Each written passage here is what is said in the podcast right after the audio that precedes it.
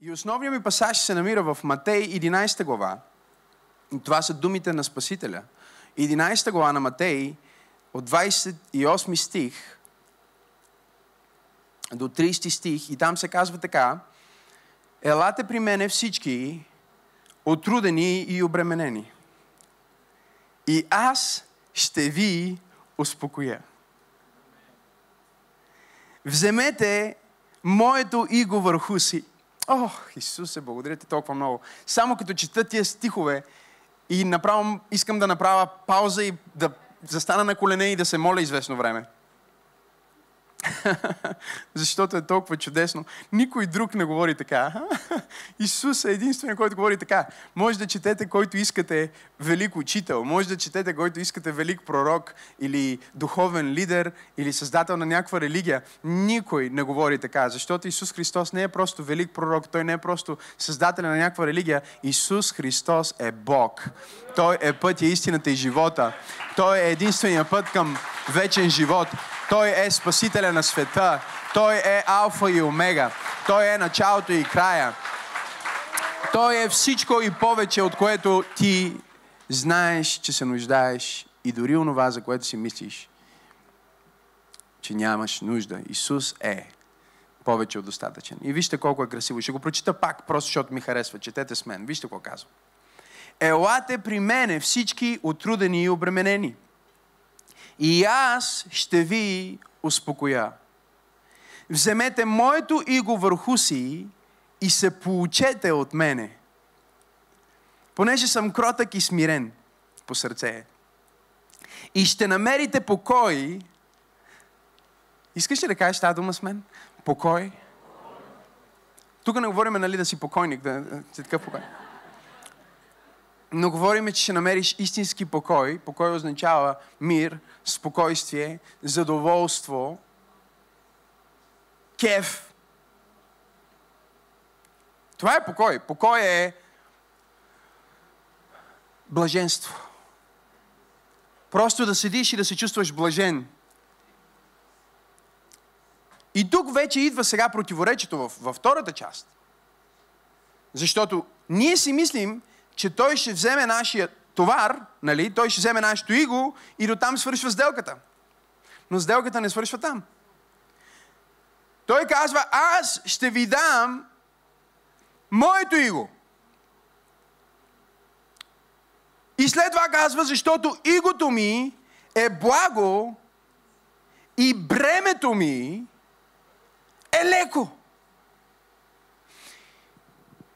Иван Вазов е написал, че страхът е най-висшата и безобразна форма на егоизма. Страхът е най-висшата и безобразна форма на егоизма. Посланието ми днес се казва Иго за его. Погледни човек те му кажи Иго за его. Христос преподава на една тълпа, която знам, че вие няма да повярвате, като ви го кажа, но четете история и ще видите, със сигурност не е по-малко напрегната от нас. Ние си мислим за война и окупация, тези хора живеят под е, римското иго. Те са роби. Те са поробени. От римляните. Те чакат да дойде освободителя. Чакат някой да дойде и да победи римляните, да освободи Израел и да стане царя на Израел. Това е според тях тяхното разбиране на Месия. Те не разбират, че всъщност проблема не е в игото, проблема е в егото. Ние винаги сме под нечие иго. Сега, какво означава думата иго? Някои хора питат, благодаря за интелигентния въпрос, ще ви дам отговор. Думата иго е много древна дума. Всъщност, самата дума се развива от праиндоевропейското йогум. Кажи йогум. На български ние казваме Ярем.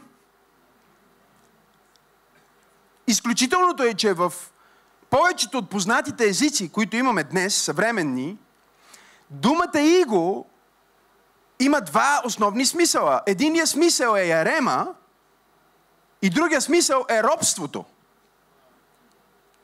Даже в, в, в много езици смисъла на ярем, на хомот е бил изгубен и е останало само значението на иго. Всички ние сме под някакво иго. Всички ние сме под някакъв ярем, някаква тежест. Какво означава това? Това означава приспособление, в което се впрягат домашни животни. Това е хомот, това е ярем, те се впрягат и когато тези животни, например два вола, са в този впряг, те работят, те са под игото на някой господар, който ги използва. И нека да ти кажа нещо днес в това получение. Винаги имаш господар, който те използва. Винаги някой се ползва от твоята разходка. Няма момент, в който ти си без иго. Ако ти си мислиш, че си без иго, че не служиш на никой, че ти всъщност не си ползван от някой по-више стоящ от тебе, тогава ти си попаднал в най-тежкото робство, което е робството на егото. Робството на егото означава да живееш за себе си или да си мислиш, че живееш за себе си. Робството на егото е егоизъм. Егоист е човек, който взема решения за своя живот, не на база кауза, не на база призив, не на база принципи, а на база моментално удовлетворение. Как ще се чувствам сега и какво означава това за моя аз? Кажи аз.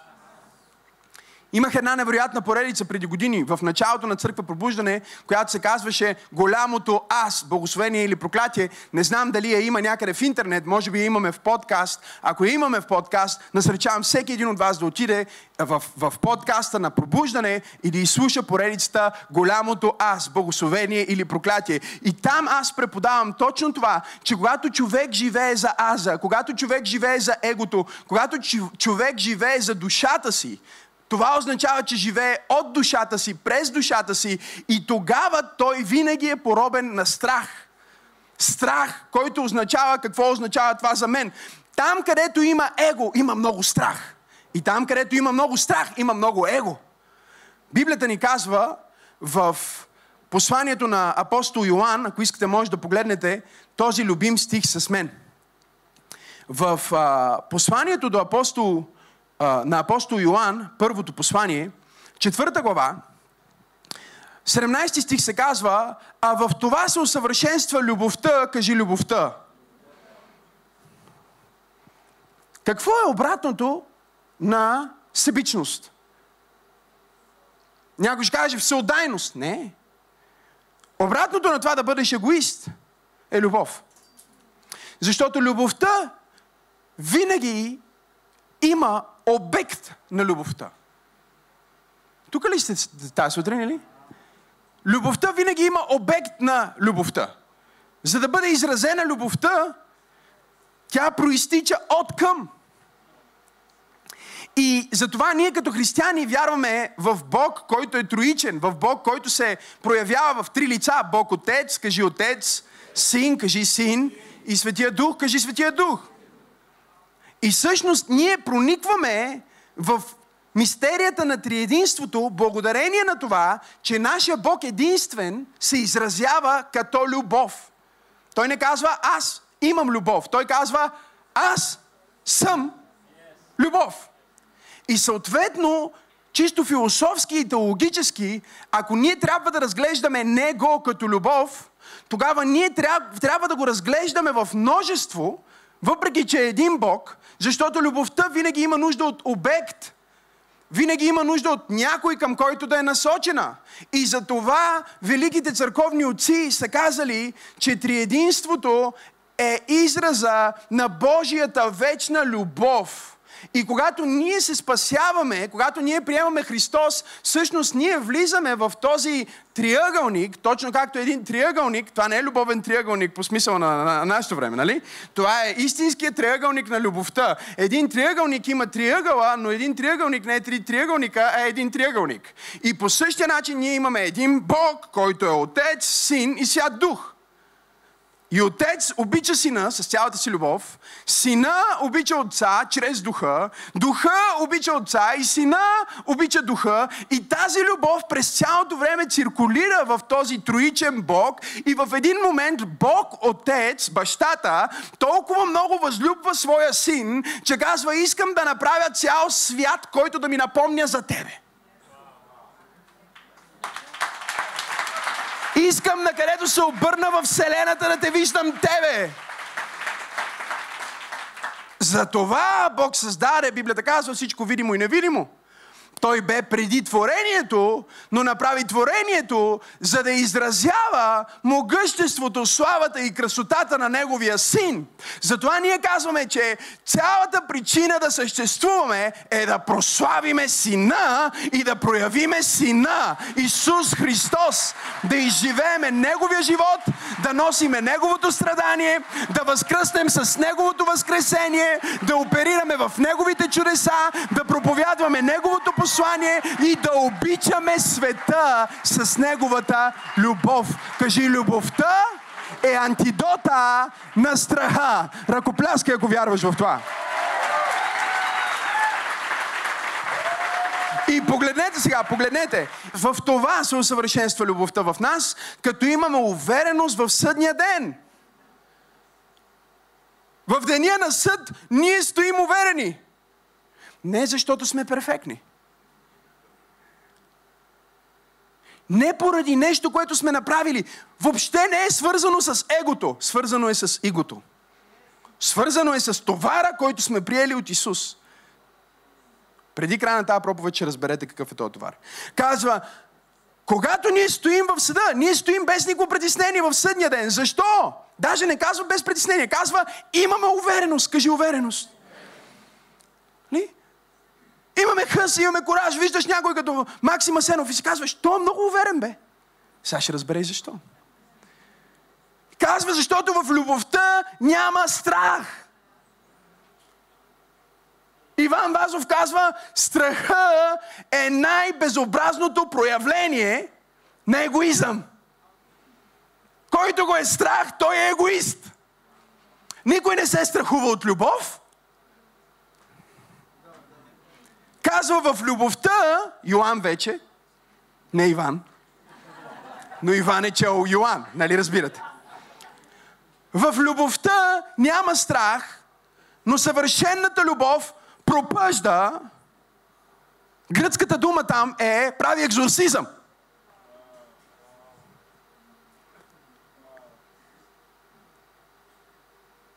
Когато ти обичаш, любовта изважда всяка нечиста сила от тебе. И ти ставаш свободен. Тъмнината не може да живее в любовта. Любовта прогонва тъмнината. Казва, съвършената любов пропъжда страха, защото страхът в себе си има наказание. Егото винаги ти дава наказание. Духът винаги ти дава свобода. Много християни днес не правят разлика между егото и духът. Те мислят, че тяхната персоналност, проблеми, психология, темперамент е персоналността, която Бог нарича дух в Библията. Но това са две различни неща. Егото, като такова, е проявлението на твоята персоналност – през душата. А душата е резултата на съюза между духа и материята. Тоест, твоето его е най-несигурното комплексирано нещо в теб. Мисля, че това го знаеш и без да ти го проповядвам. Но причината да е толкова несигурно и комплексирано, причината да се гледаш в огледалото и да се притесняваш за начина по който изглеждаш, причината да се чудиш къде си в социалната конструкция, причината да се чудиш къде си в хранителната верига, причината през цялото време да мислиш за това дали си важен или не важен, колко си важен, не е в твоя дух. Защото твоя дух е обичан, твоя дух обича и твоя дух е чиста любов, познава Бог и Бог е в него и ти си в Бог. Така че няма как там да има его. Няма как там да има страх. Но понеже твоята душица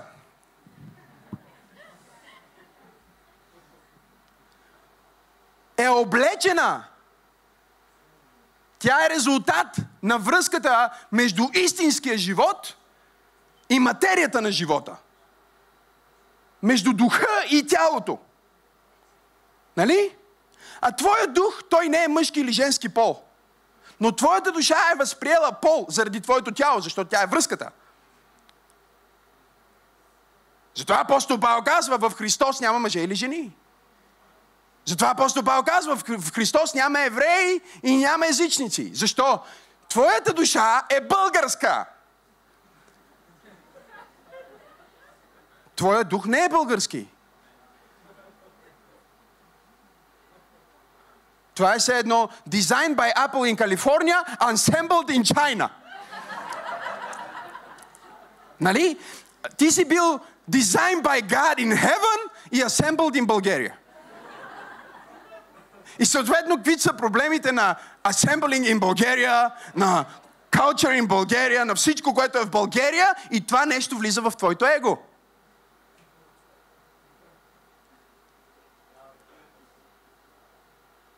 И любовта е единствения начин ти да се отървеш от робството на собственото ти его. Любовта.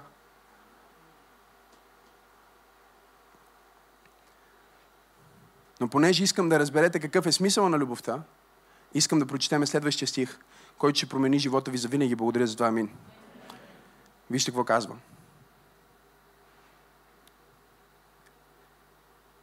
Любовта няма страх, но съвършената любов пропъжда страха, защото страха в себе си има наказание и който се страхува не е усъвършенстван в кое?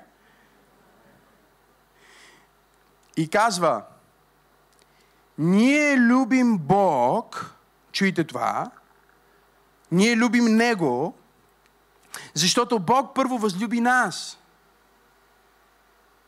Ние станахме приемници на Неговата любов и ние направихме някаква размяна с Него, в която обменихме нашите ограничения с Неговите неограничения.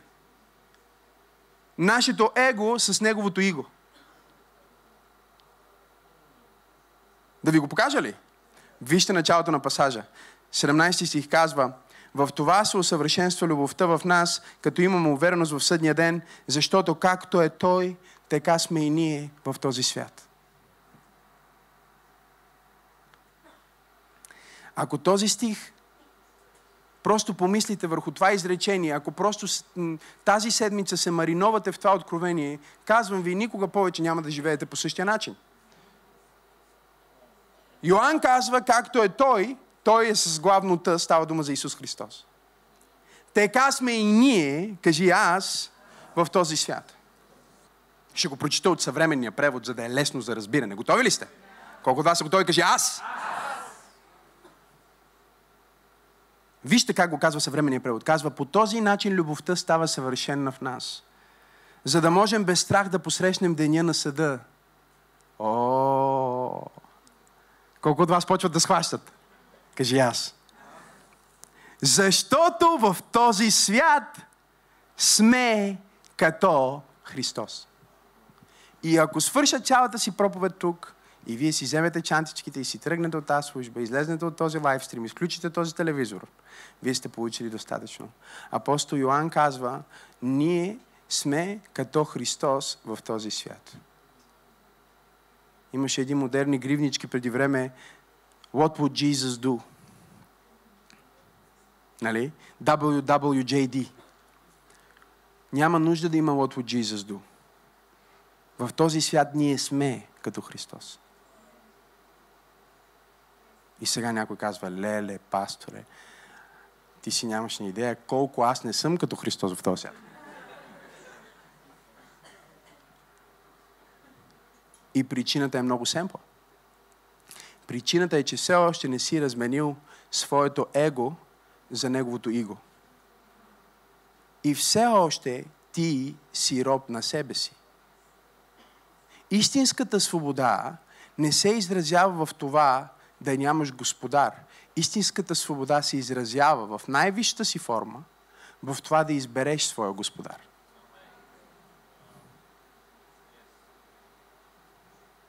Да избереш под чие иго ще бъдеш. Дали ще бъдеш под игото на собственото си его, или ще бъдеш под игото на Христос. Христос казва, моето иго е леко и благо и приятно. Но за да може да стане тази размяна днес в това богослужение и всеки път, когато слушаш това послание, защото ще го слушаш пак, имам ли някой, който ще го слуша пак? Кажи аз. Добре. Да знам, че имам висок коефициент на полезно действие. Нали? Не един път съм проповядвал и проповедта умрява за винаги. Ще слушаш пак, кажи аз. Вижте го как Исус го казва. Вижте го как Исус го казва в новия превод на Библията. Казва, елате при мене всички. Кои да дойдат? Всички в гръцки означава всички. И това включва и твоя милост. Кажи всички. Елате при мене всички, отрудени и обременени. И сега, тук идва много големия ни проблем. За да дойдем при Христос по поканата, която Той е отправил, трябва да спазиме изискването на поканата.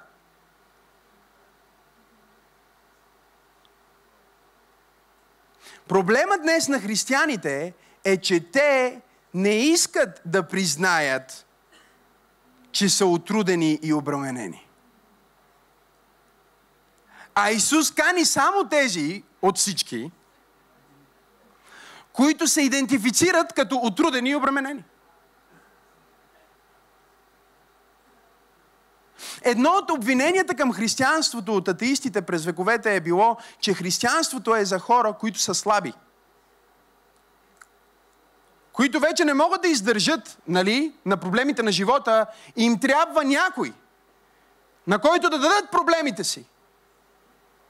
И когато атеист ми е казвал, примерно на мен, това е а, супер ментално ограничено изречение, което има вътрешно противоречие и доказва, че логиката на въпросния атеист е в най-добрия случай неграмотна, недобре образована и в най-лошия случай просто безумна.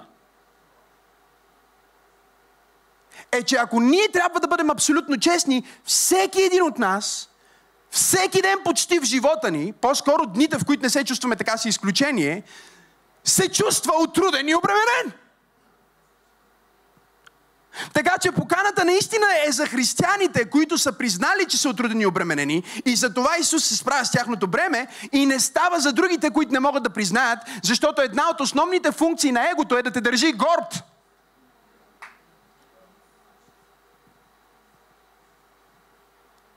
Да съхрани фалшивия образ на силната жена, който си си създала.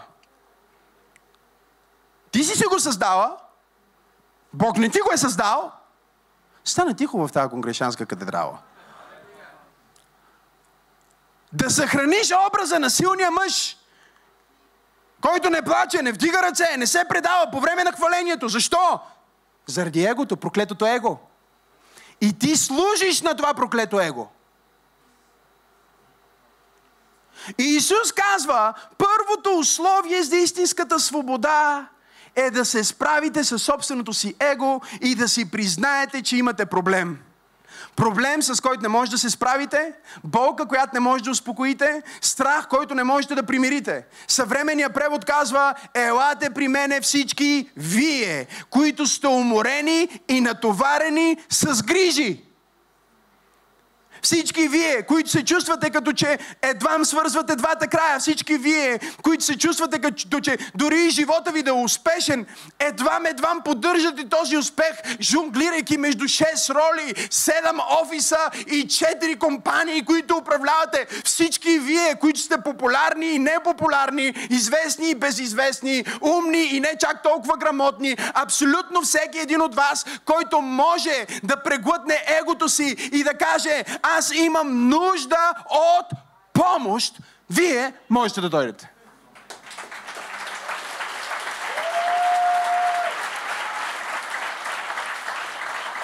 Проблема на църквата днес е, че ние имаме твърде много хора, които, както пастор Теодора вчера проповядва на лидерите на групи, искат да служат на хората, без Бог да е послужил на тях. Искат да обичат хората, без да са приели Божията любов. Искат да служат, без да позволят на някой да му служи. И за това аз казвам, че се превръщат в прегоряло дарение, както казва стария превод на Библията, в съизгаряне, а не в благоуханна миризма.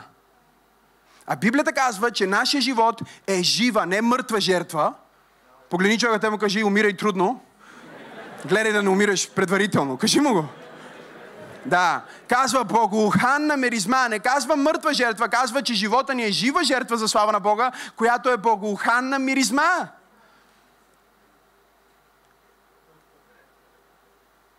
В скинята беше устроено по такъв начин, че отпред, където убиваха животните, може ли да си представите, че служението им беше смърт, буквално. Всеки ден. Коляне, убиване, кръв, коляне, убиване, кръв. Знаете ли как миришеше входа? На плът. Входа миришеше на плът и на смърт. И Бог каза, служете вътре парфюм и масло и светилник с масло, и кадене, и тамян, защото иначе, ако не сте внимателни, това ваше служене и даване на Бог, без получаване от Неговия парфюм, ще означава само смърт в живота ви. Само прегаряне в живота ви. Днес статистиките казват, че над 60% от пасторите в Америка се чувстват на ръба на прегаряне. Защо се чувстват на ръба на прегаряне? Защото те проповядват Библията, но нямат време да седнат да я четат. Защото те съветват хората, но не се съветват с никой. Защото се молят за всички и никой не се моли за тях. Исус каза, спрете с цялата тая глупост. Елате при мене. Ако е психотерапевт, когато чуе всичките ти проблеми, ще трябва той да има психотерапевт, за да му каже проблемите, които е чул, твоите.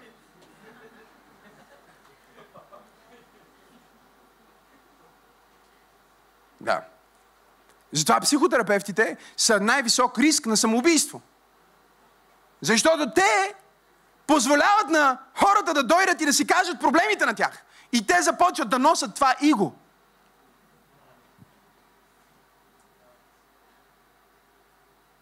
И дори да имаш дарба и да си най-невероятния, ти не можеш да носиш товара на целия свят на гърба ти. Ти не можеш да носиш товара на новините, на една новинарска емисия. Не можеш да го носиш, не можеш да си легнеш с тази информация. Забранявам ти. Сърцето ти не може да понесе да мисли за това, че Северна Корея има ядрени оръжия, за това, че май Иран се е въвлякал в войната в Украина, за това, че Америка има ядрени оръжия, за това, че Русия има ядрени оръжия и всичко, което се изисква е един да натисне един бутон и ние да се самоунищожим. Ми как ще спиш?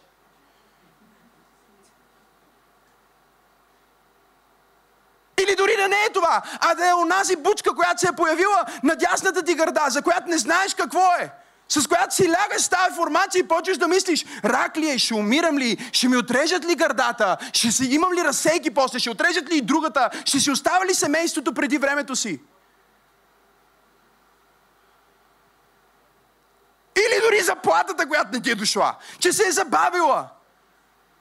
Дали това е банкова грешка или шефа ми иска да му уволни предварително. Знаех си, че не трябваше да си купувам този телефон. Нямам никакви спестявания. Елате при мене всички вие. Аз мога да се справя с товара на всеки един от вас. Аз мога да понеса страданието на всеки един от вас. Аз мога да чуя най-тежката изповед на всеки един от вас. Аз ще взема вашето иго. Дайте ми го! Бутни човекът му кажи иго за его. Исус не може да вземе твоето иго и да ти даде неговото иго, ако ти не му дадеш твоето его, защото твоето его е твоето най-голямо иго. Казах ви, че ще е добра проповед днес. Какво е иго? А, иго също така означава състояние на чуждо държавно управление.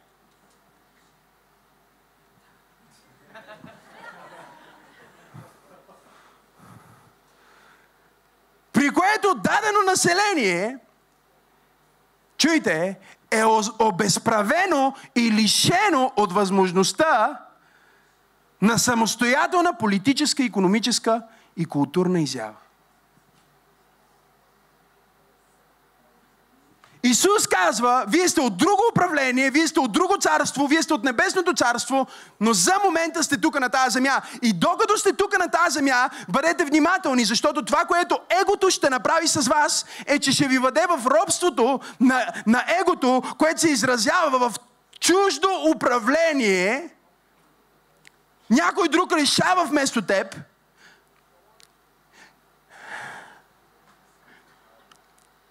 Някакви обстоятелства решават вместо теб. Или ти си мислиш, че решаваш за себе си, но решаваш без Бог. И си под робството на най-голямото иго, което е твоето его. Погледни човекът му кажи, трябва да дадеш твоето его на Исус, за да вземеш неговото иго. Ще го прочита пак, защото ми е много красиво. И знам, че някой от вас няма да слушат проповедта още, така че... Елате при мене всички вие, които можете да жертвате вашето иго, вашето его, да си признаете, че сте уморени и натоварени с грижи.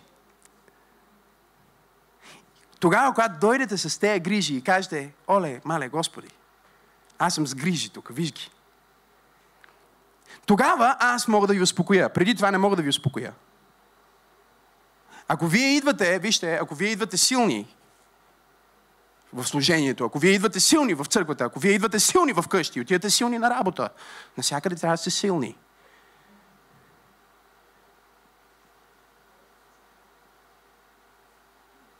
Вие сте уморени. Трябва някъде да се отпуснете. Трябва някъде да споделите. Трябва някъде да кажете това, което ви тежи. Трябва някой да ви послужи. Но за да ти послужи някой, трябва да си признаеш, че имаш нужда да ти бъде послужено. Трябва да бъдеш смирен и трябва да кажеш, да, уморен съм, да, натоварен съм с много грижи и идвам при Исус, в моя брат, идвам при Исус, в тази църква, затова сме се събрали днес, идвам при Исус, в тази група, идвам при Исус, да слушам тази проповед, идвам при Исус, защото знам, че всъщност само Исус. В хората, Исус в мен, Исус в църквата може да се справи с това тежко бреме, което аз нося.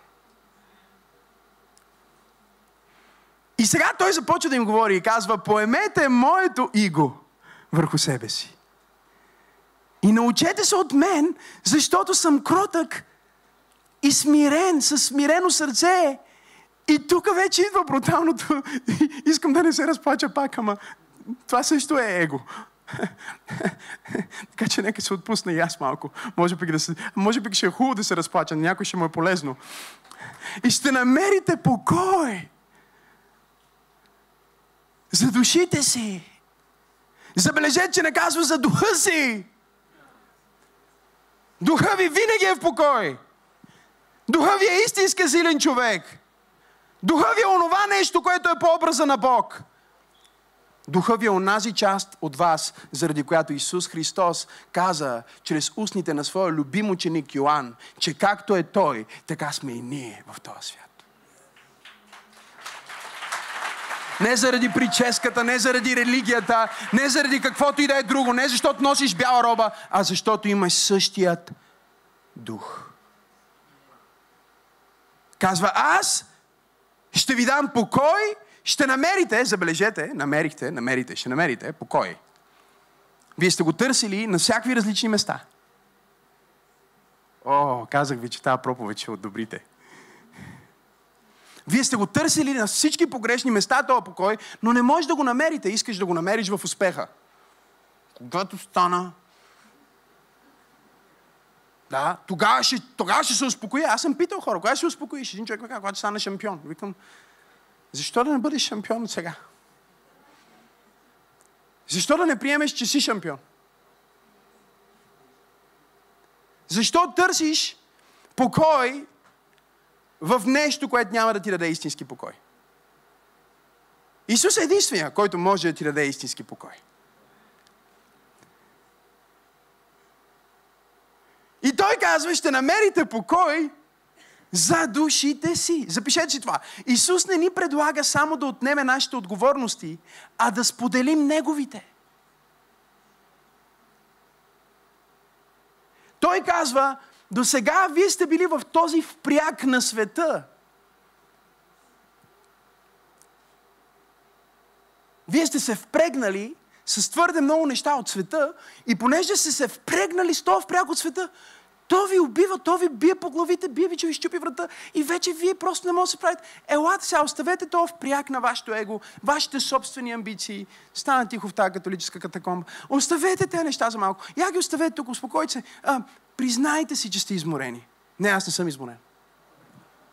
Не бе, признай, кажи, изморен съм. Не, това не е изповед на вяра.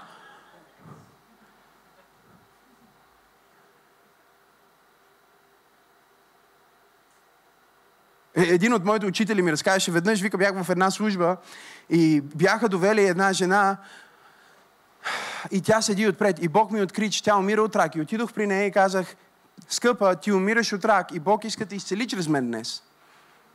И вика, тази жена ме погледна и ми каза, не е вярно. И аз си казах, не. Аз чувам Божия глас. И ти казвам, че ти имаш рак, но няма да се моля за тебе за изцеление, докато не ми признаеш. Тя казва, не, това не е вярно. И той казва, скъпа, не знам по каква причина не искаш да признаеш това, че се бориш с рак. Но аз ти казвам, че Бог ми откри, че иска да те изцели. И ще бъде много жалко да не се помоля за тебе и да си тръгнеш и да умреш от тази болест. И жената се разплакала и му казала, Просто аз ходих в една църква, където ме учиха, че не трябва да казвам, ако имам някакъв проблем. Защото това е изповед на неверие.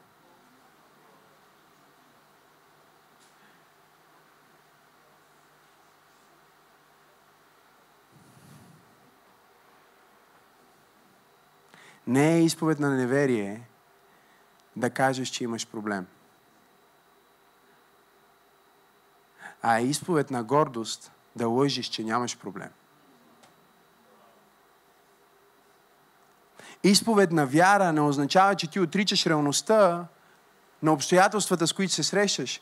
Изповед на вяра е да кажеш, да, аз имам его, но аз имам и Спасител, който има добро иго за мен. Да, аз имам проблем, но имам Спасител, който все още е изцелител. Да, доктора каза, че ще умра от тази болест, но аз няма да умра, но ще живея и ще разказвам за делата на Господа, защото вярвам повече в Неговото Слово, отколкото в моята диагноза.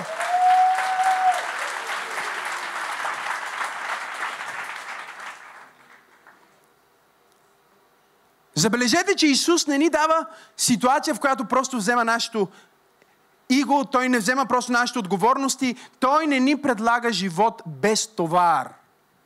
Днес света говори за това. Най-популярните клипчета в интернет са как да станеш милионер преди 30, как да се пенсионираш преди 40. Говорих си с един млад предприемач, той ме пита, какво мислиш, как мога да се пенсионирам преди 40 и просто да почивам. Аз му казах, много е просто, просто умри.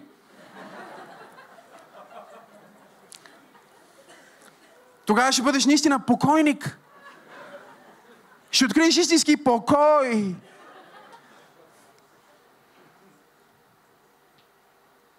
Илон Мъск е казал, не мога да разбера концепцията за това, че трябва да придобиеш богатство, за да отидеш на някакъв остров и да пиеш пинаколада и сокчета по цял ден. Ако отида на такова нещо, вика, след няколко дни ще вземе или ще се гръмна, или ще се върна на работа.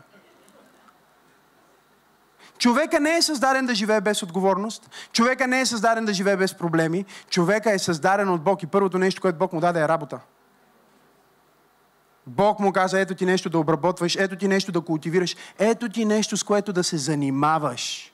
Нещо, което да подобряваш, нещо, което да бъде в ръката ти и да знаеш, че тая земя е по-добра заради мен, тази църква е по-добра заради мен, тази нация е по-добра заради мен, този офис е по-добър заради мен, този бизнес е по-добър заради мен. Исус не иска да вземе твоята отговорност.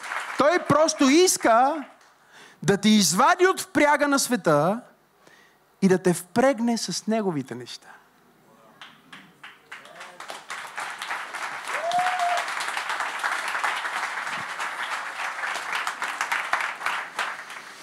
Това е едно от добрите, наистина. Ще го слушам аз.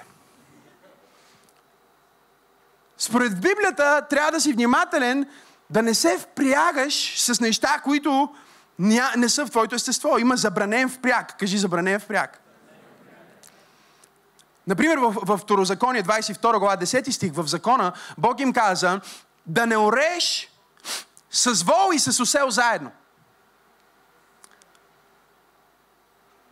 Да не ореш с вол и с осел заедно. Защото това е мъчително за, за двете животни, защото няма как да бъде ефективно. Когато сложиш един вид животно и друг вид животно в един и същи впряг, нали? Знаете какво е впряг, нали? Ако не знаете какво е впряг, влезте в Google, напишете впряг.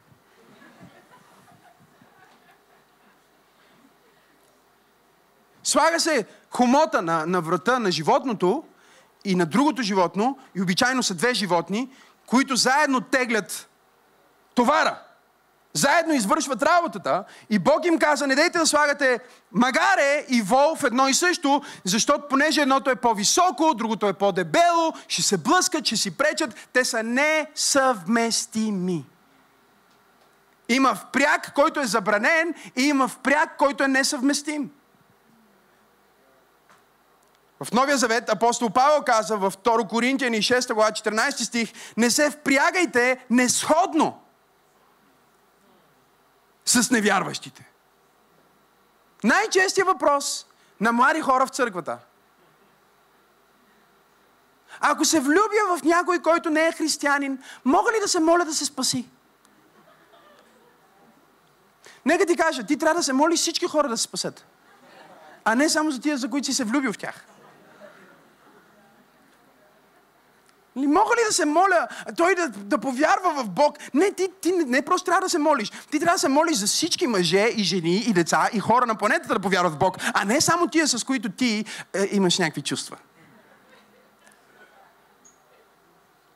Но ако случайно развиеш някакви чувства към някой вол, примерно, а ти си магаре,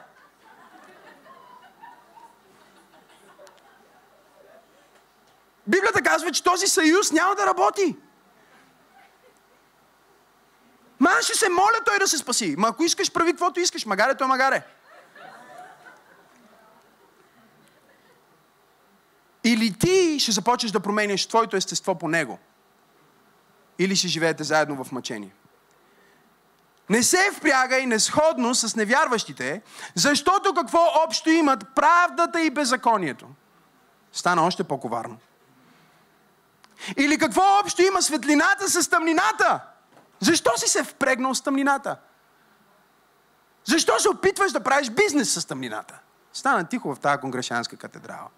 Защо флиртуваш с тъмнината? Защо си толкова близо? Защо си с тъмнината в един впряг? Какво общо има тъмнината с светлината?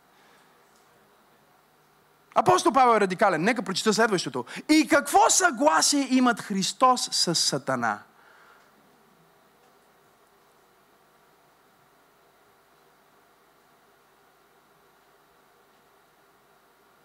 Има несъвместимост. Кажи несъвместимост. Днес младите хора се притесняват дали ще бъдат сексуални съвместими, сексуално съвместими и не мислят за това дали са духовно съвместими, дали са църковно също съвместими. Стана тихо в тази католическа катакомба. Защото ще бъде сложно, ако ти искаш да живееш с някой, който когато има проблем, смята, че трябва да отиде при някой поп, да му направи някаква специална молитва и да запали свещ, а пък ти вярваш в говорене на езици, примерно. Няма много добре да се разберете. Колко от вас разбират, кажи аз. Какво споразумение имат Божия храм с идолите? Защото вие сте храм на живия Бог. Както казва Бог, аз ще се заселя между тях, между тях ще ходя и ще им бъда Бог и те ще бъдат мои люди. За... Как ще стане обаче? Вижте, за това излезте от всеки несъвместим, от всеки забранен и от всеки съюз с тъмнината, и когато излезнете и сред тях, отидете си, казва Господ, и не се допирайте до нечистото. И аз ще ви приема. И аз ще бъда вашия отец, и вие ще бъдете мои синове и дъщери, казва Всемогъщия Бог.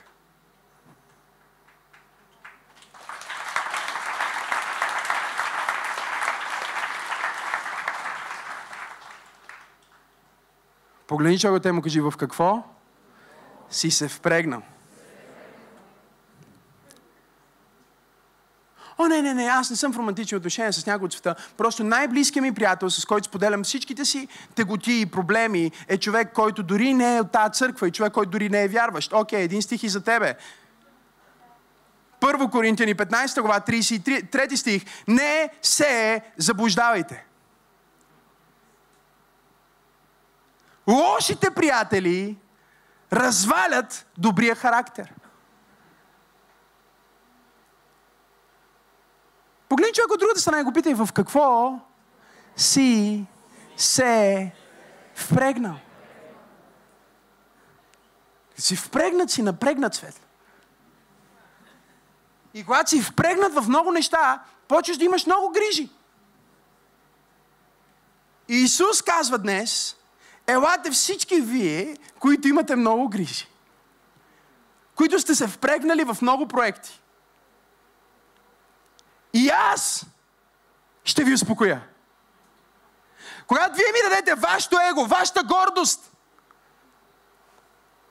вашата воля, това вие да решавате кое е добро и зло за живота си. Когато вие ми дадете това, тогава аз ще ви дам моето иго. И знаете ли кое е най-хубавото?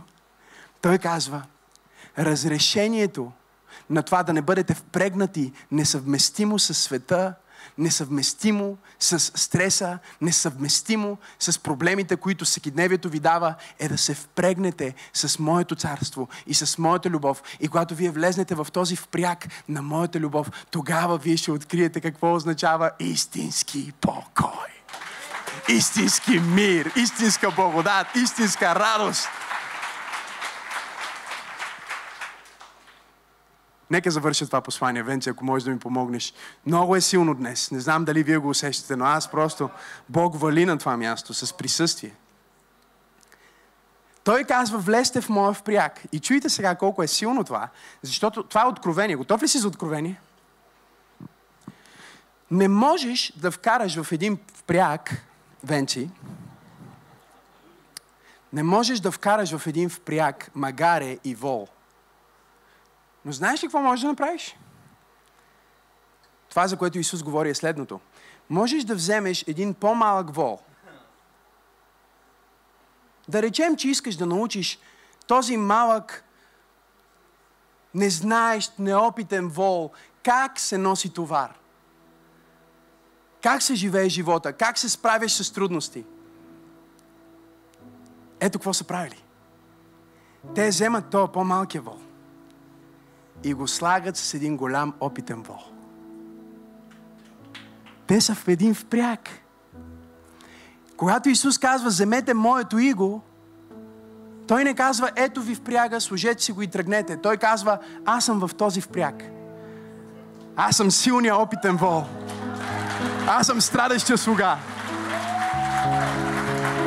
Аз понесох най-голямото страдание, аз живях единствения безгрешен живот – аз знам какво означава да страдаш.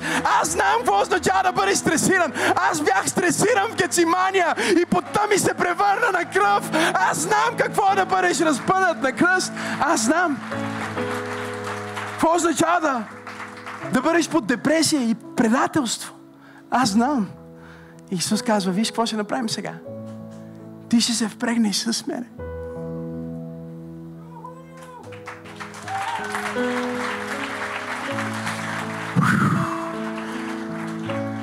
И ето го сега това неопитно е животно. Те са го впрегнали преди малко с магаре.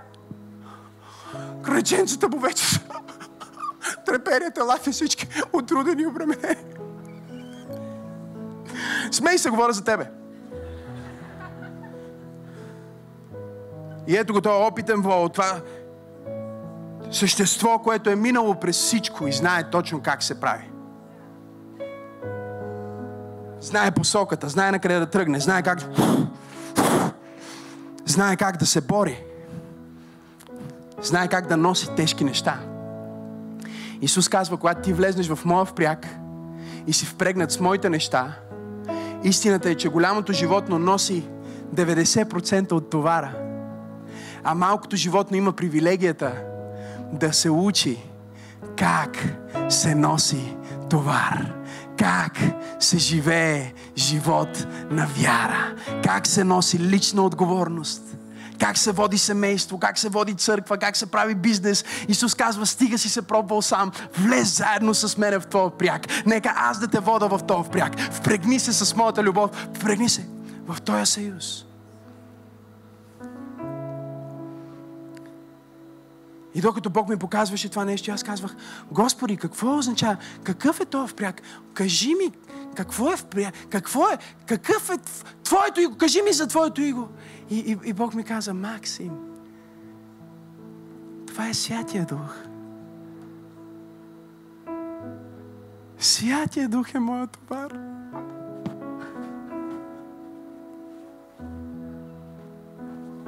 Аз не искам да носиш нещо друго, освен Святия Дух.